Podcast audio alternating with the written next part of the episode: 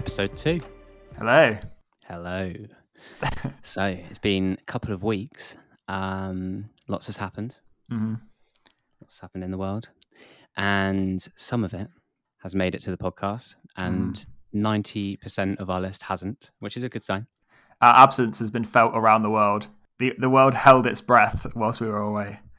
I know. I, I mean, we only put the, uh, the the first two podcasts online yesterday, but I mean, Yeah. since then, all hell has broken loose. Yeah. Um, but it's good to now be back in the ry- rhythm. Hmm.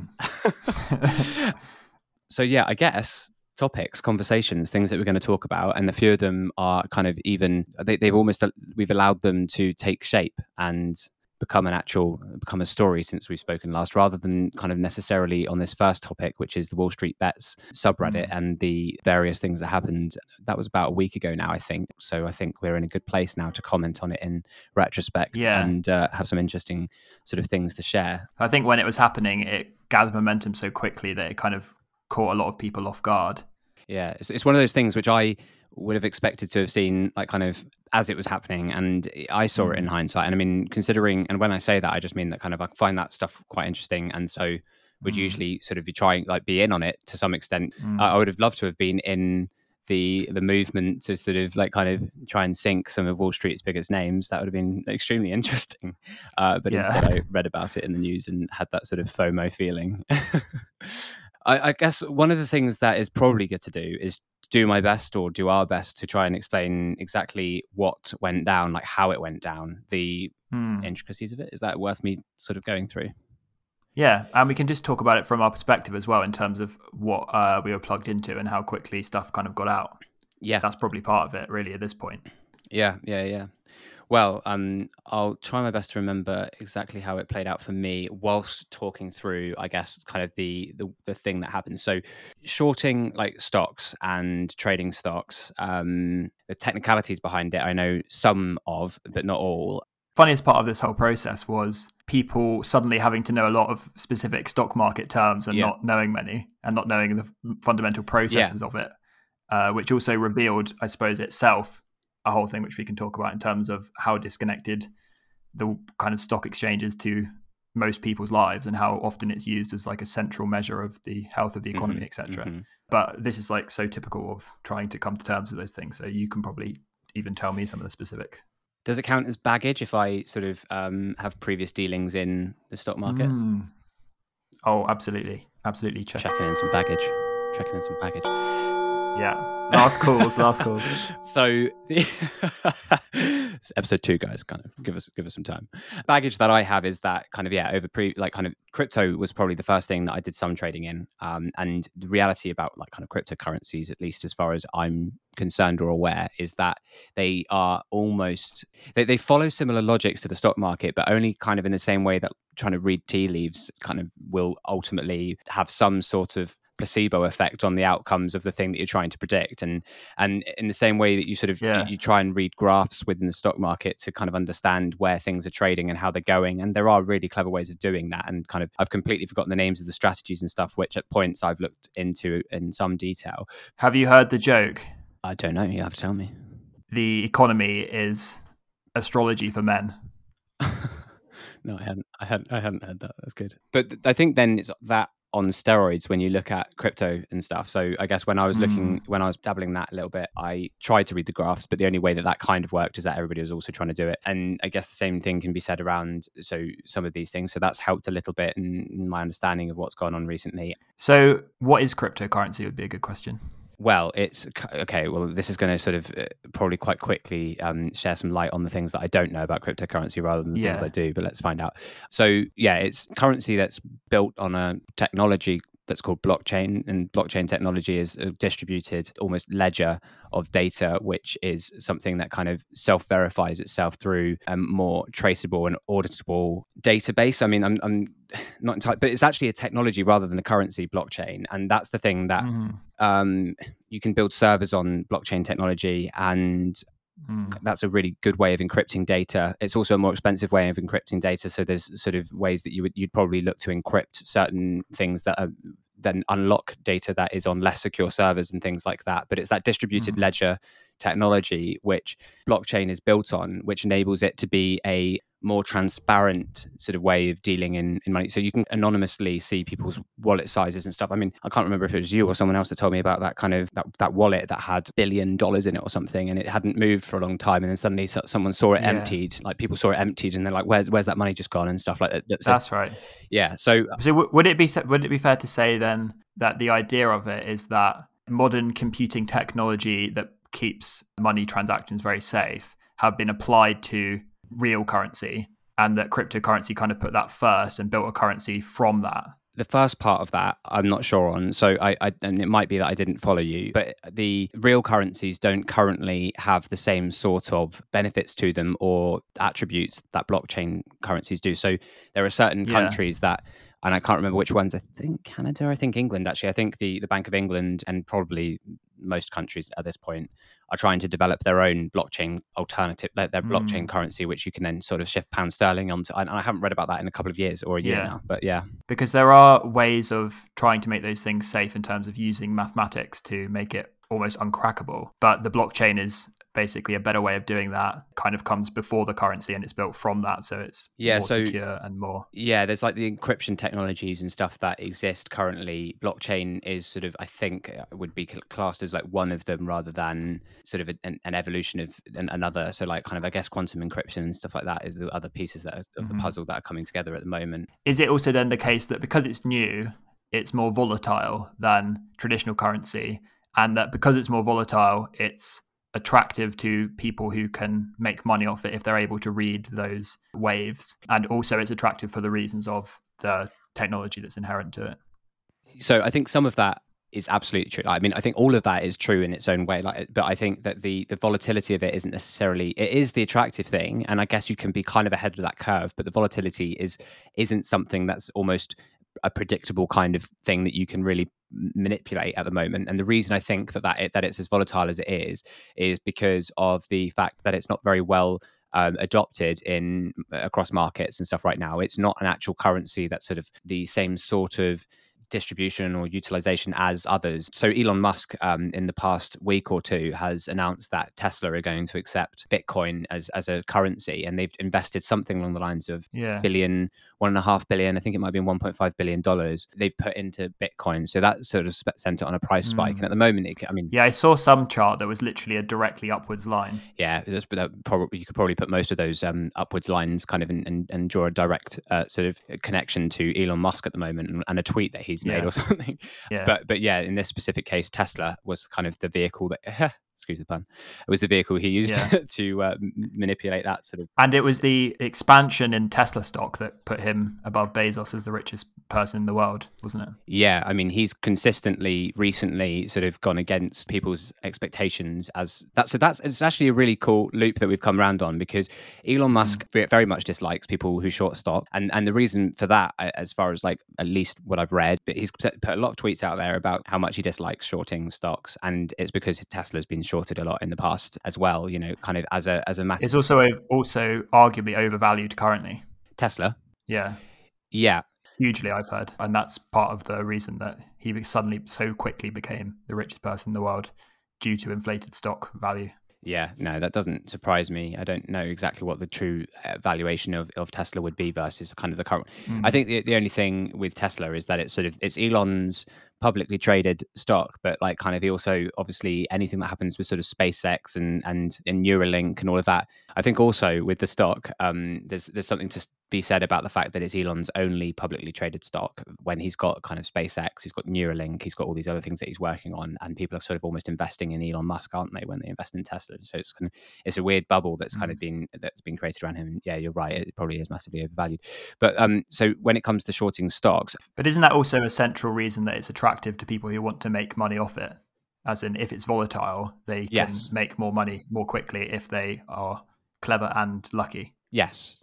Yes, the, that's why the essence of what you said is absolutely right. I think the volatility of the stock market, for example, could be argued to be a safer bet in some ways, or at least historically. And we're probably on a like kind of it's probably changing all the time, but like kind of the stock market is something that's a bit easier to predict until something like Wall Street Bets comes along, because mm. you could more or less predict it based on the news that you're listening to and the re- and, and and the kind of the numbers that have been published and and it's one of those bubbling things where it's like the, the most dominant predictions confirm themselves because people are so quick to try to make sure they don't lose out or to, to win as big as they can. Is that right? The kind of the currents of predictions, yes, then pretty much play out.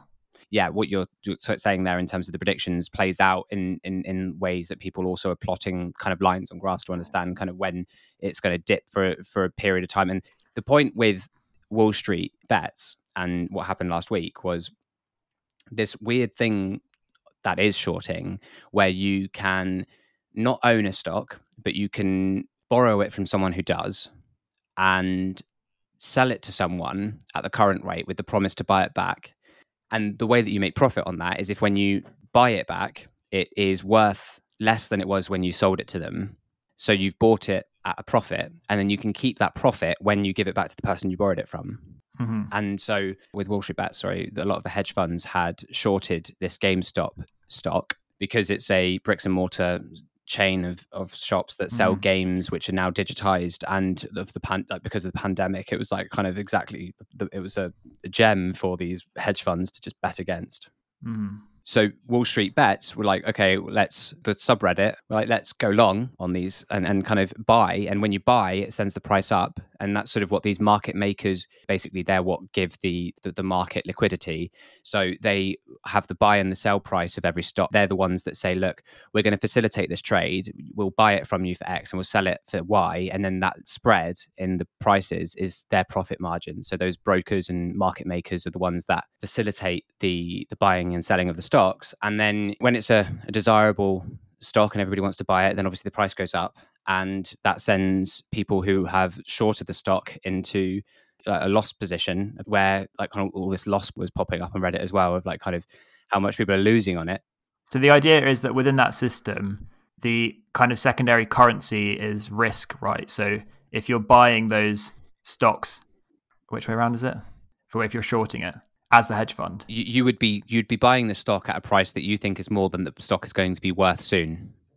Yeah, so high. And so then you take on that risk, and then the way it works is it's kind of like gambling, right? Where sometimes it won't work out, and that's how the other people make money, and and sometimes it will work out. But if if enough people purposely see what's going on, that they've kind of over invested in something, and then purposely drive it up by all investing at the same time and it gaining enough momentum, that they can then purposely attack large hedge funds by making them have to pay back stocks. Yeah, and this more. is the first time that's ever happened, mm. and and sort of it now is a new sort of force in the market. Um, but that's the idea, and the um, the thing is, and I, and I think it's worth a saying, you know, it's it's there's only so much. I mean, obviously, nobody predicted that happening overnight or kind of over a couple of days. And there were some big issues that the hedge funds came into because of it. Like, kind of, they were um, um, there were a couple of um, hedge funds that almost, you know, in theory went under. There was Melvin Capital that reported they'd sustained losses of 53% in January. So their kind of entire fund had dropped by 53%. And they ultimately raise another couple of billion, get themselves into a status like into a position of liquidity to, to sustain that period of time until the stock goes back up or they've changed their positions. And this is where, like, kind of when I heard, and I think that businesses and I won't name them, but sort of prevented people to buy and sell well, actually, no, they allowed them, I think, to sell and, and exit the positions, but they didn't let, let, people enter into new positions during kind of overnight. There were a few of the, the trade, like the retail trading apps and everything that prevented buy orders. And and I was like, wait a second, does this mean that like kind of who's pulling strings here to make it so that kind of they can't they can't be pushing this whilst people get their their, their ducks in order and sort of manipulate? But there's also and notoriously one of the biggest apps was called Robinhood, right? Which was the that was what I wasn't going to name just in case we get sued. Okay, yeah, we'll work that out. But if we can mention it, then it's just such a flavor yeah, to no, the story in the sense of yeah, um, yeah. So, so the people on Wall Street bets have been doing this kind of thing, right, a lot, but it's never it's never taken off to this extent, and it's never directly damaged a large hedge fund to this amount. Sure, because the, the kind of momentum grew and grew and grew. Mm-hmm. Uh, I can start picking out some terms like what does liquidity mean? Liquidity would be in in this instance with the uh, with, with the, the these big hedge funds was the ability for them to sustain the trades that they were in beyond the point where um, they were margin called. And so um, mm. there were people, there were businesses like I think Melvin Capital who struggled so much in some of their mm. trades that they were having that those trades were being called and and they were making yeah. losses because they had a deadline right, which they had to buy their stock back in a company which they owned more than existed, and it had been driven up so much. And they had, and the, the the people in the community had to hold it long enough that that would happen. Is that right? Yeah, sounds about right.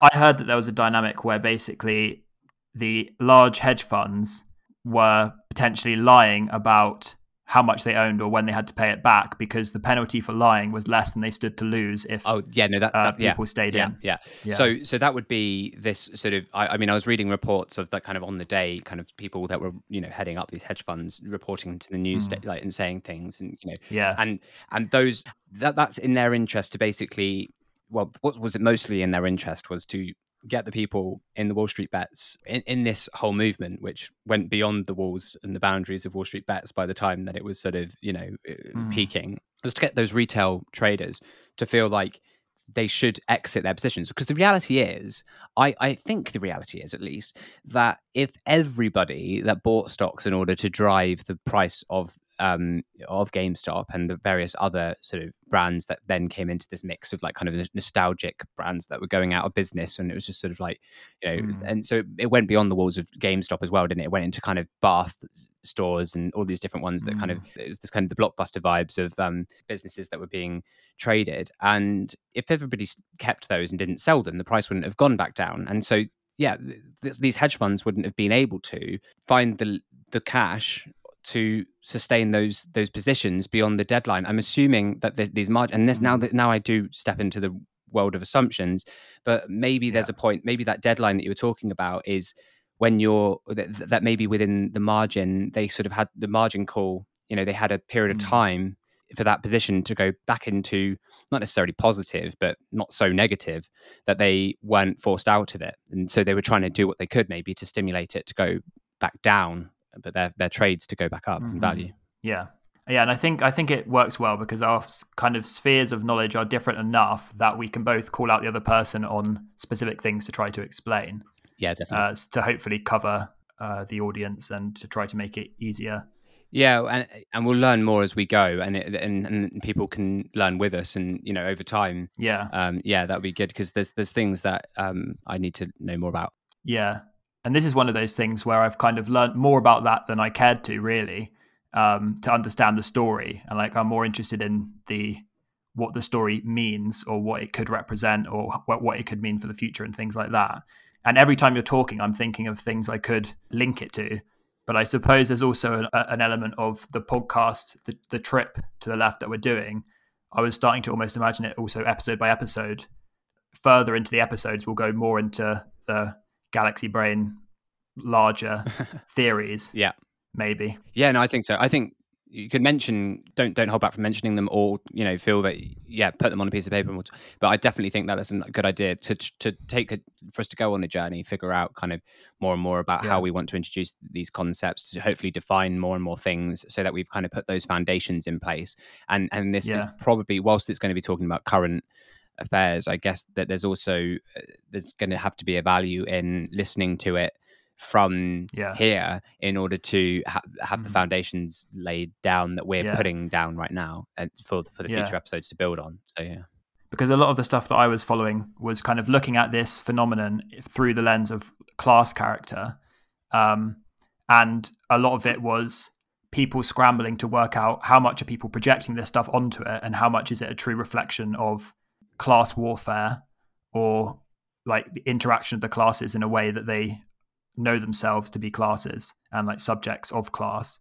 Um, because there was all this stuff where they had like a billionaire on the news uh, in America crying, and that was almost like seen as seen in some areas as a, an example of someone in the super wealthy, you know, losing out some small part of their wealth in a way that represented a almost a reverse uh, 2008. It's kind of the most generous class reading of this is that this was a group of workers, everyday people, collectively organizing to seize wealth from the most powerful and distribute it among themselves where they could.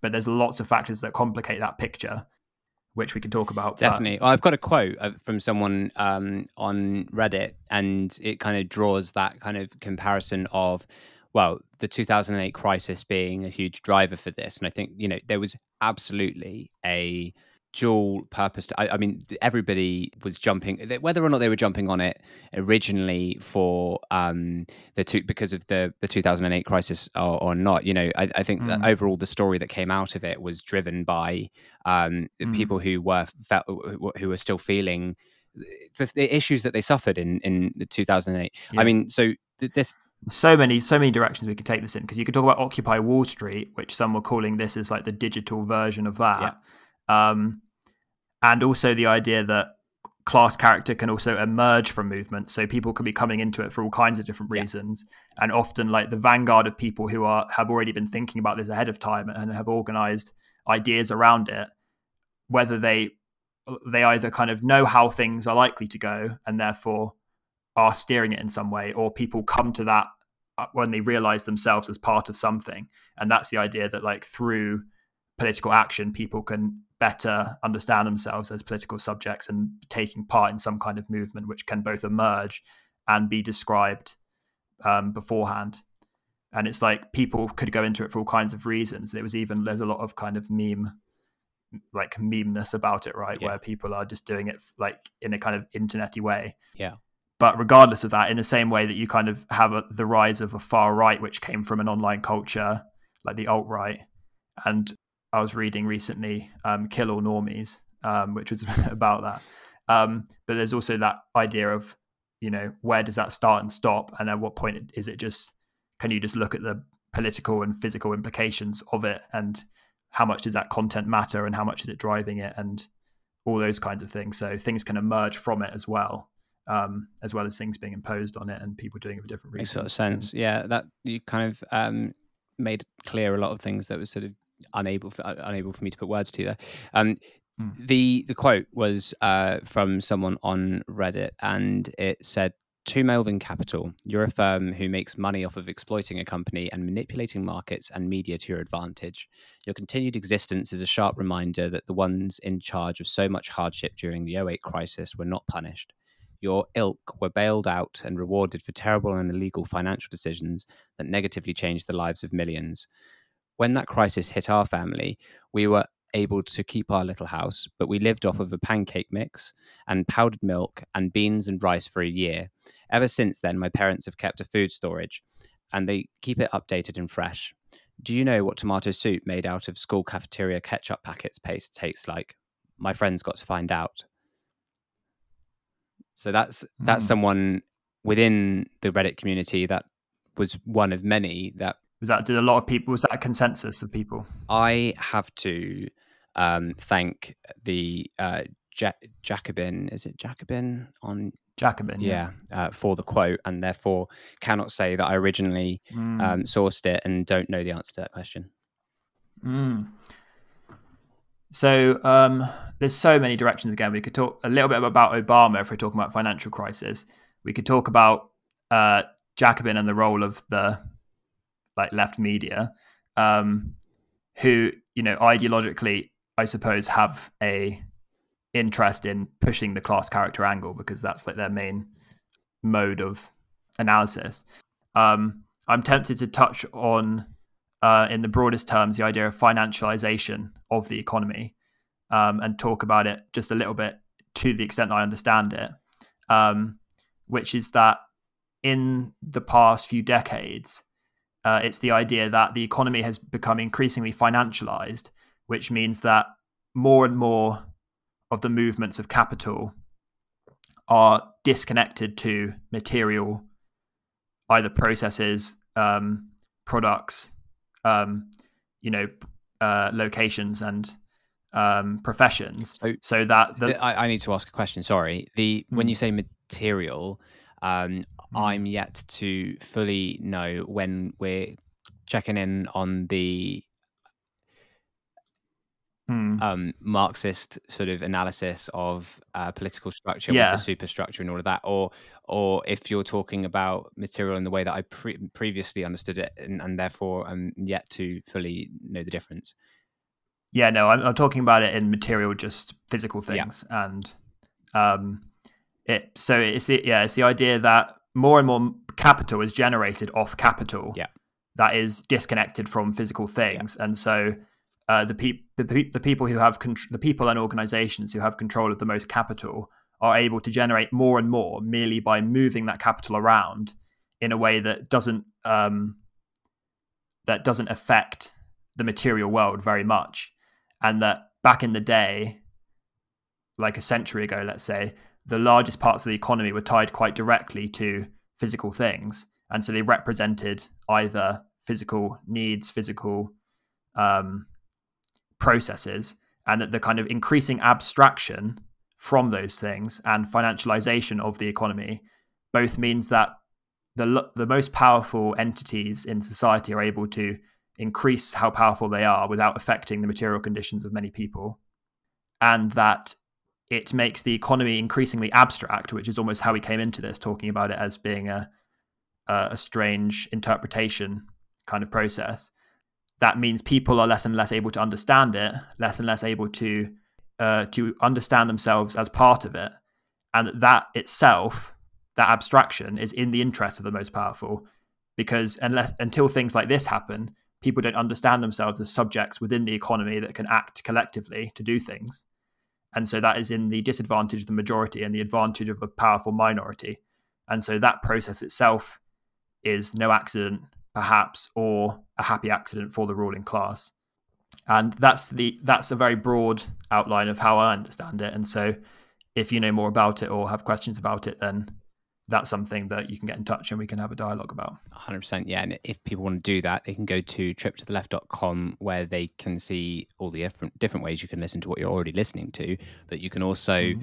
um, uh, give us a voice message on there and we can even play that out. Or you can join our Discord and there's going to be an invite to that in the show notes of this episode. And if they aren't in the show notes of where you're listening to us currently, go to triptotheleft.com, find another place, they'll be in there.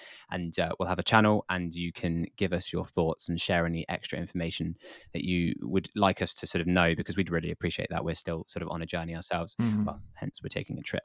The um, thing yeah. that I was trying to look up whilst you were talking and I failed, and and so mm. in, in many ways I should have just um, put the mouse down and stopped typing, um, which you don't do with a mouse, but uh, just in case you were wondering, um, the some some mice might. um, That's very true. I was looking for, and it's from Netflix's uh, series um, of Explained, and there was one on investing or the stock market, something along those lines. Mm and it had a really really interesting statistic somewhere in that episode they're only 20 minutes long so i kind of do recommend people maybe even watch it and, and um, sort mm. of it was a while ago that i did but it was a comparison of if someone had $100 and invested in the stock market and kind of what they the returns would mean for them and it would be in the dollars mm. right versus say $100 million and the the millions that you get back on that investment and how much easier it is to accumulate wealth when you have wealth um, and oh, yeah. i kind of did at that point have to go look that up. So um, I, I kind of failed to uh, do either of the things that I was trying to achieve at that point. But there we go. Um, worth watching that episode. And um, no, yeah, that sounds yeah, good. It is, it is quite interesting. So we we sort of also wanted to touch on the impeachment trial, and mm-hmm. it was only recently that we sort of had the result of that, where Donald Trump, good old Trumpy, got away with it again Donald Trump. He so so this is the second time like waggling his fist, yeah. waggling your fist at him like uh. yeah exactly. Um, so yeah, I mean, listen to this. Senators, how say you? Is the respondent Donald John Trump guilty or not guilty? When the books are written, they will record that more senators voted to find Donald Trump guilty than voted for his innocence, but not the two thirds needed to convict and he is hereby acquitted of the charge in said article. The slurring tones of justice. supermajority wasn't reached. That's what they needed in order to convict him, and in, in, order to sort of for that the impeachment. Which so this is the second time he's been impeached. He's the first president in history to be impeached twice. Um, but being mm. impeached doesn't mean you're convicted. And uh, you know, over the mm. over the duration of the shortest impeachment trial ever in American presidential history, uh, they mm. decided that he wasn't well, he wasn't convicted. I mean, and you know more about this um, than me. Yeah, so so they needed two thirds majority uh, they they Democrats have uh, 51 because they have the deciding vote in a split with the um, Vice President Kamala Harris. Because in the first impeachment trial, only one Republican voted pass it. So Mitt Romney is is often described as most centrist of the Republicans, I suppose, in the way that that is towards the left. And he was the the one person who crossed the aisle to vote for the impeachment process to be carried out in full the first time. Uh, and then this time he was joined by others. It was 57 43 by the final count. So it was, it was seven Republican voters. So he was joined by six others. And then the interesting thing to note about that was the fact that pretty much everyone who joined him was either close to retirement or didn't have a re election coming up in a long time. Because the general dynamic is that the base of the Republican Party are now mostly the Trump party and the GOP themselves, a large a largish part of them want to split from Trump where they can. And so they're basically being held to the views of their base in anywhere that they are um, vulnerable to re-election. And even the ones who cross the aisle have already either had formal sanctions or a lot of displeasure from their voters. Okay. So they are the ones who kind of decided to carry out the justice that they thought was needed, but also none of them were people who, yeah, would suffer political consequences. okay, that makes sense. I didn't, um, I didn't fully appreciate that. And mm. the, uh, so when it comes to the Trump party, the tr- Trumpists um, out there, and mm. the next election, and the possibility that Trump would say not go back. Yeah. So so so if this impeachment was passed and he was convicted, they could have and were assumed that they would have placed a penalty on him where he couldn't run for any election, yes. any elected office again. But it hasn't been passed, so he can. Yeah, but so the, question, the question is also whether or not he would run as a Republican next time or start his own party, mm. and and the that's right, and the, the the possibility that he, I mean, us sort of leftists have to hope that he starts his own party and splits the vote, right? I mean, mm. it would have to be some extremely small percentage of people that that left to the Trump party in order for it not to be a large enough amount that splits the vote in a way which would have a, a massive implication in the next election. Yeah. If they split if they split the vote, they're doomed. In a sense, if the electoral process was carried out without the manipulation of gerrymandering, um, the electoral college, and many other factors, the Republicans would never win anyway because they yeah, have they a, a massive majority popular of the population. Yeah, yeah, all kinds of processes. Pretty much everyone that is uh, less democratic are in the favor of the Republicans, and so from this point onwards, and arguably a couple of decades, a couple of decades ago, they were kind of outnumbered in the voter base anyway. So if they if they split it in any way, they're both doomed. So it's like, yeah, in what sense does Trump's pride mean he won't side with the Republicans ever again? And at what point does he want to become president because that's what he enjoys doing the most? Uh, and so he he do, do, you reckon he enjoys least, doing it the most, uh, or is it that it puts him in a position of um, security, like of of kind of not being mm. prosecuted for the amount of all the things yeah. that he's done? Is is it just the the untouched, like how untouchable it makes him? Yeah. I, I, don't know how much he enjoys. I think he he, he seems to at least like the the front facing and like the platform he of it, power, the, right? I mean, and and yeah, yeah, yeah, no, that's true. And he sort of... and the people around him, a lot of them are much more savvy operators ideologically, have lot kind of specific motives, and they kind of push him around. So it's to what extent does he go AWOL and start his own party and then lose? And to what extent is he surrounded by people who want to get him into power to be able to do all these things again, which they would know if they start their own party, they're doomed. Well, the first time that he wanted to run, right, they didn't want him to. They, they, they didn't want him until they there was something where uh, he got there was a there was a moment at which he went past people's expectations and then everybody obviously like jumped on board and was like wow okay we can get stuff done like kind of u- Yeah. using this but there was a period of time where they didn't they, nobody wanted him and even the Republicans Yeah, that's right. But it's pretty much with the Republicans, it's every time they see that they can win any way, they will always do it.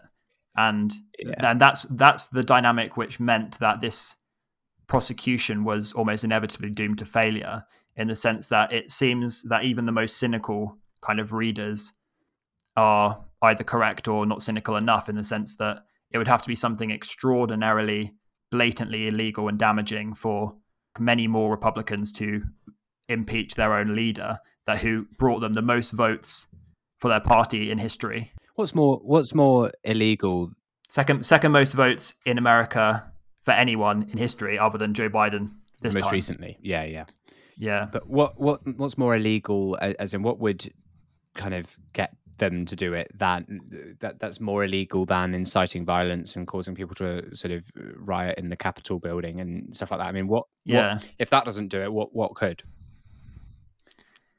I mean, I guess like drop a nuke on Jerusalem. I don't know. Yeah, I mean, Like you'd have to go you'd have to go you'd have to like um that, that that's. I mean, the fact that that's what we'd have to do. I mean, that the Yeah. fact that that's the thing that they go right. Okay, yeah. Well, Trump, you know, you're out. Yeah. But I mean, and and even then, I'm sort of like that worryingly. And and the interesting thing is is kind of McConnell, Mitch McConnell, who was the um, leader in the Senate when they had the majority.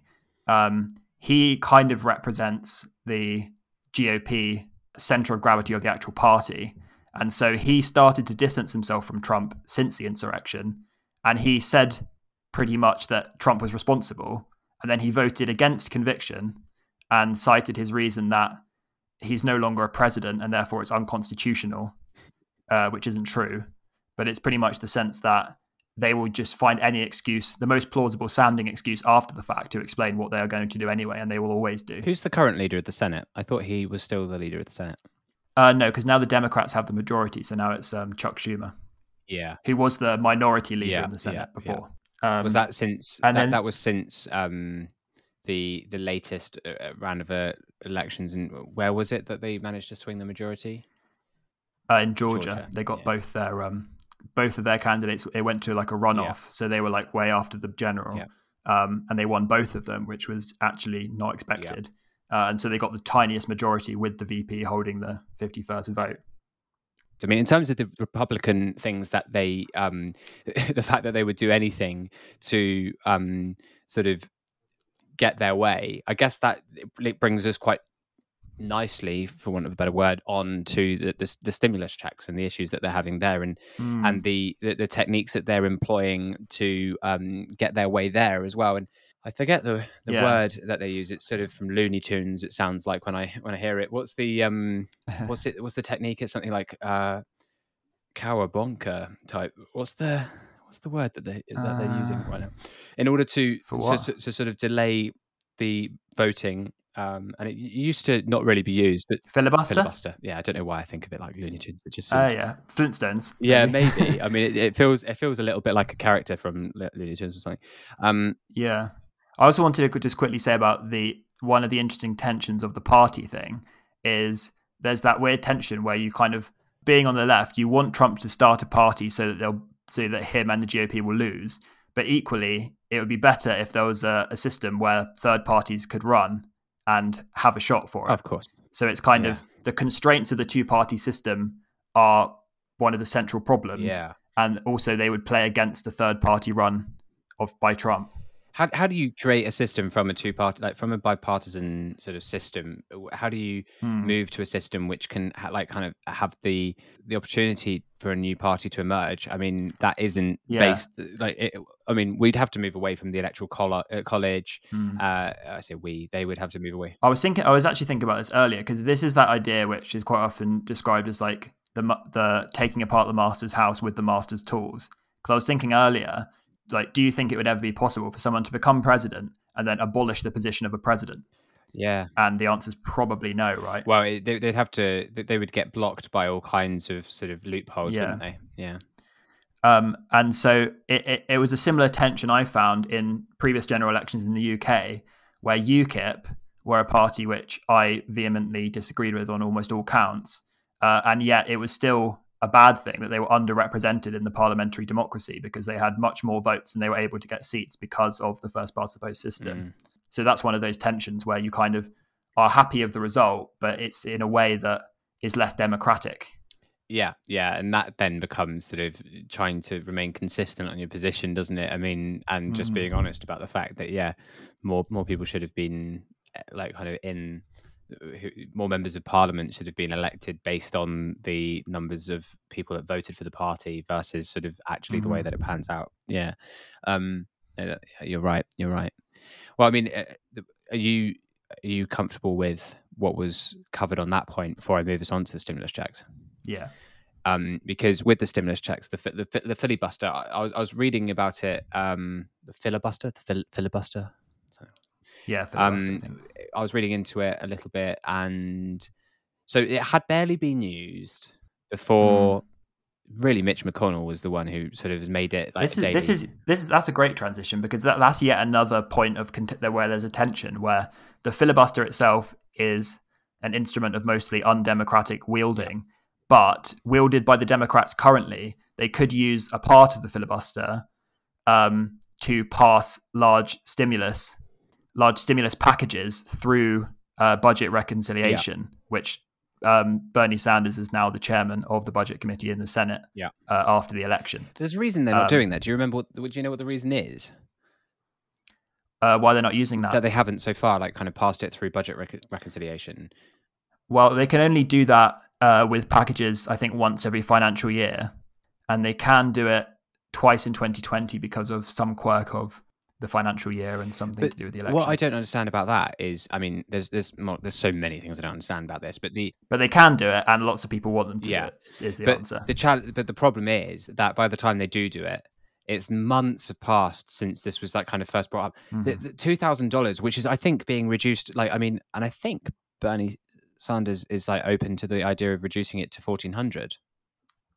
Yeah, well, Bernie Sanders has already. He was originally um, I mean, I think originally he was pushing more than 2000 because that's what he thought. Then the party line became 2000, so he kind of stuck to it. And then it's now dropped to 1400, and he immediately dropped to that, which I was slightly surprised by. But then there's all kinds of complications to that where it's being watered down further, where there's all kinds of thresholds you have to meet in order to be eligible, which are actually now seeming tougher than the ones that were in place under Trump's stimulus packages. Yeah, well, which so, is kind of absurd, yeah, right? Yeah, yeah. Before before the election and before the Biden administration, the way that they'd managed to delay it to the point where um, it is now was origin. I mean, when it went to the floor, Mitch McConnell tied it to a um, another bill, which was um, to do with national defense. I think that needed uh, kind of more, yeah. more more debate. So that was the initial sort of um, delaying t- tactic that like kind of was used by well, one of the initial delaying techniques that was used by Mitch McConnell, and then the filibuster, which uh, the way I understand it is that basically there is nothing that starts a clock on how quickly you need to take it to the floor. Uh, that there is no sort of harsh hard deadline as to when something has to be voted on until it gets to to a certain point. I can't remember what that point is, but the, then you are able to sort of delay the point at which you get there by simply talking about all kinds of. Uh, you could talk about anything. I mean, I, I saw people talking, um, yeah, about their, you know, their, uh, is it Ted Ted Cruz? Yeah, I was going to say, are you going to are you going to talk about Ted Cruz and green eggs and ham? Yeah, yeah, that I, I think it was that, and there was also like going fishing as well, and and with his dad or something. Mm. Yeah, yeah, yeah, so it's used inc- incredibly cynically, right? Um, and it, but then again, it has also been used by Bernie Sanders uh, infamously before, where he's held kind of marathon sessions in order to try and prevent things. So it's kind of again, it comes back to that thing of where do you use things that you think are unjust to make things that are just happen. I think I think uh, that you should be all. I think in that instance, I would say you should be compa- campaigning to make a system more just, and whilst it isn't, using everything within your power to do just things. I yeah, mean, especially especially when your political opponents will like do anything ten times more mm. cynically than you will ever uh, like consider will do, and like ten times. Yeah, absolutely. Like, they will always do it. They, the, the Republicans are, are much more serious about power than the than the Democrats. Yeah. Because the Democrats are now have an opportunity to to take big steps to help people in a way that will be so popular bipartisanly that they can do well in the midterms, they can do well next time. It will just flow into a positive spiral for them. Because I'd encourage people to watch. We can put a link in the uh, show notes, and it's a compilation of every time the Democrats, um, before the Georgia runoff election, said that two thousand dollar checks would go out the door as Yes. uh, as soon as they're elected. Two minute, fourteen second, yeah, clip of all the times that they said it. I know. Yeah, I know. and here we are, and here we are later already, and then looking months down the line, and then with complications and all kinds of open questions still. And and they were talking about points, you know, it was it should be two thousand dollars a month, you know, or something. And it's been months since Yeah. that, since it was two thousand dollars that that was sort of discussed. I mean, I'm going to just um, play this clip actually. Um, By electing Jon and the Reverend, you can make an immediate difference in your own lives because their election will put an end to the block in Washington that $2,000 stimulus check. That money that will go out the door immediately. Tell people who are in real trouble.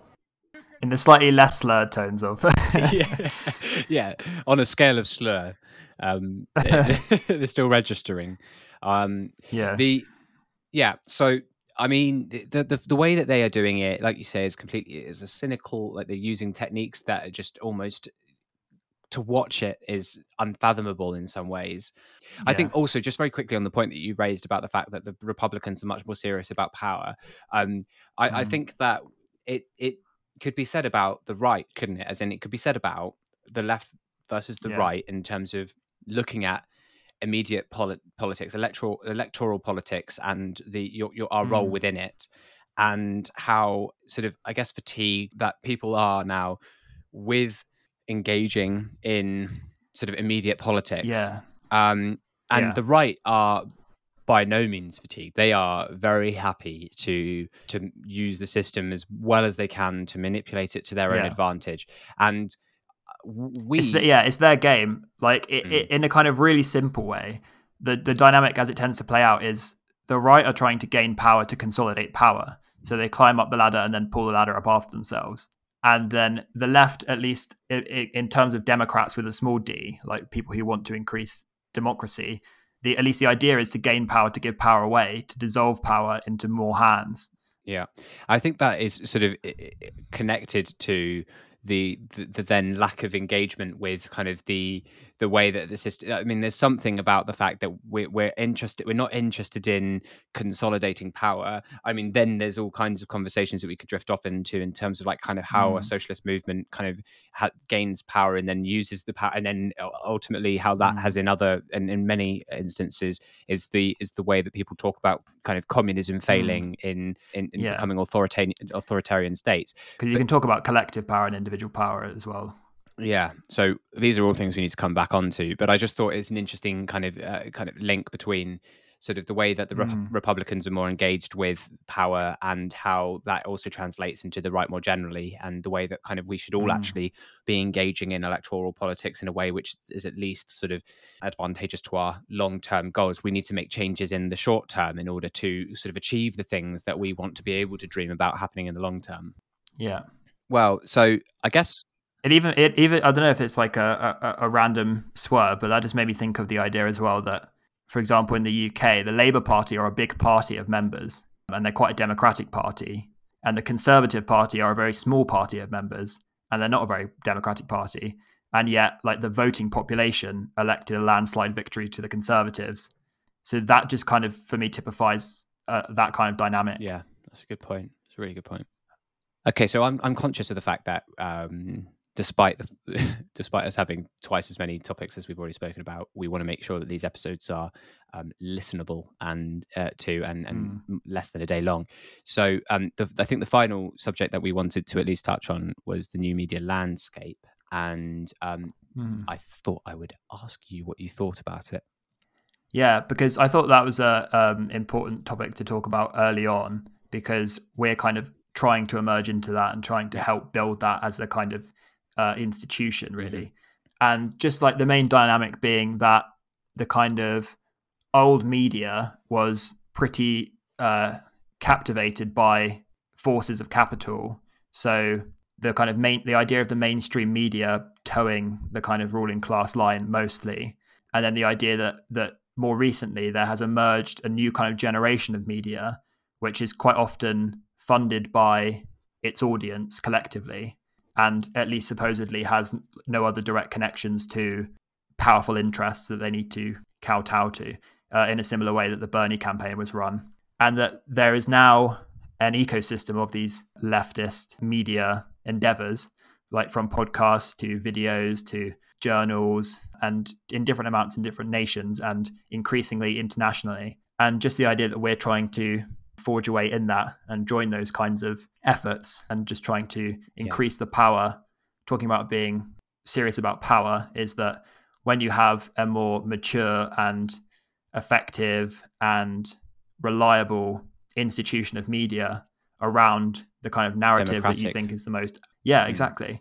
then that will go a huge way to helping your movement or your ideas completely. uh, take take form completely. in the world. Completely. And i think it's obviously with the new channels launching in england in the united kingdom in, in this coming year i mean for for yeah. us kind of directly there's kind of this this horizon of new media outlets that are coming to sort of radicalize or at least sort of pull the, the, the media coverage in the UK in, in normal mainstream ways, like to to uh, further to the right, and that the not resurgence, but the the surging of kind of leftist political takes and news coverage and everything in in these formats that we're able to produce them is going to be key to navigating this landscape and key to us kind of maintaining a more democratic and all inclusive com- conversation, not just news, like com- mm. the conversation of everything. So, yeah, I completely mm. agree. I think it's something that we've got to, we've all got to kind of invest in, and we're going to kind of keep working at making this a really good way of it happening. Mm. Yeah, and so it's one of those things where the rising tide lifts all boats. So for all kind of endeavors in this area, we want to work with people, we want to help people, we want to uh, see people what they're doing, what works, um, and have a kind of dialogue that's open in that way. And if I can name names, then we can say that it's 100% Murdoch free. we could say that. We could say that. Come on, Murdoch, come get us. um, we're checking our we're checking our baggage there. We don't like, but we don't like Murdoch. Yeah. Checked in. Um, yeah, I think um, I think that's is a good point to end episode two on. Mm-hmm, um, mm-hmm. and to to as much as we haven't really checked in lots throughout this episode on various things, it's now time to check out. We've we've mm. checked in on lots of thoughts, but we haven't had uh, many personal check-ins. So we'll, we'll see kind of how that plays out mm. that side of things.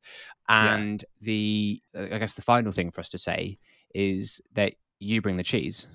I'll bring the crackers.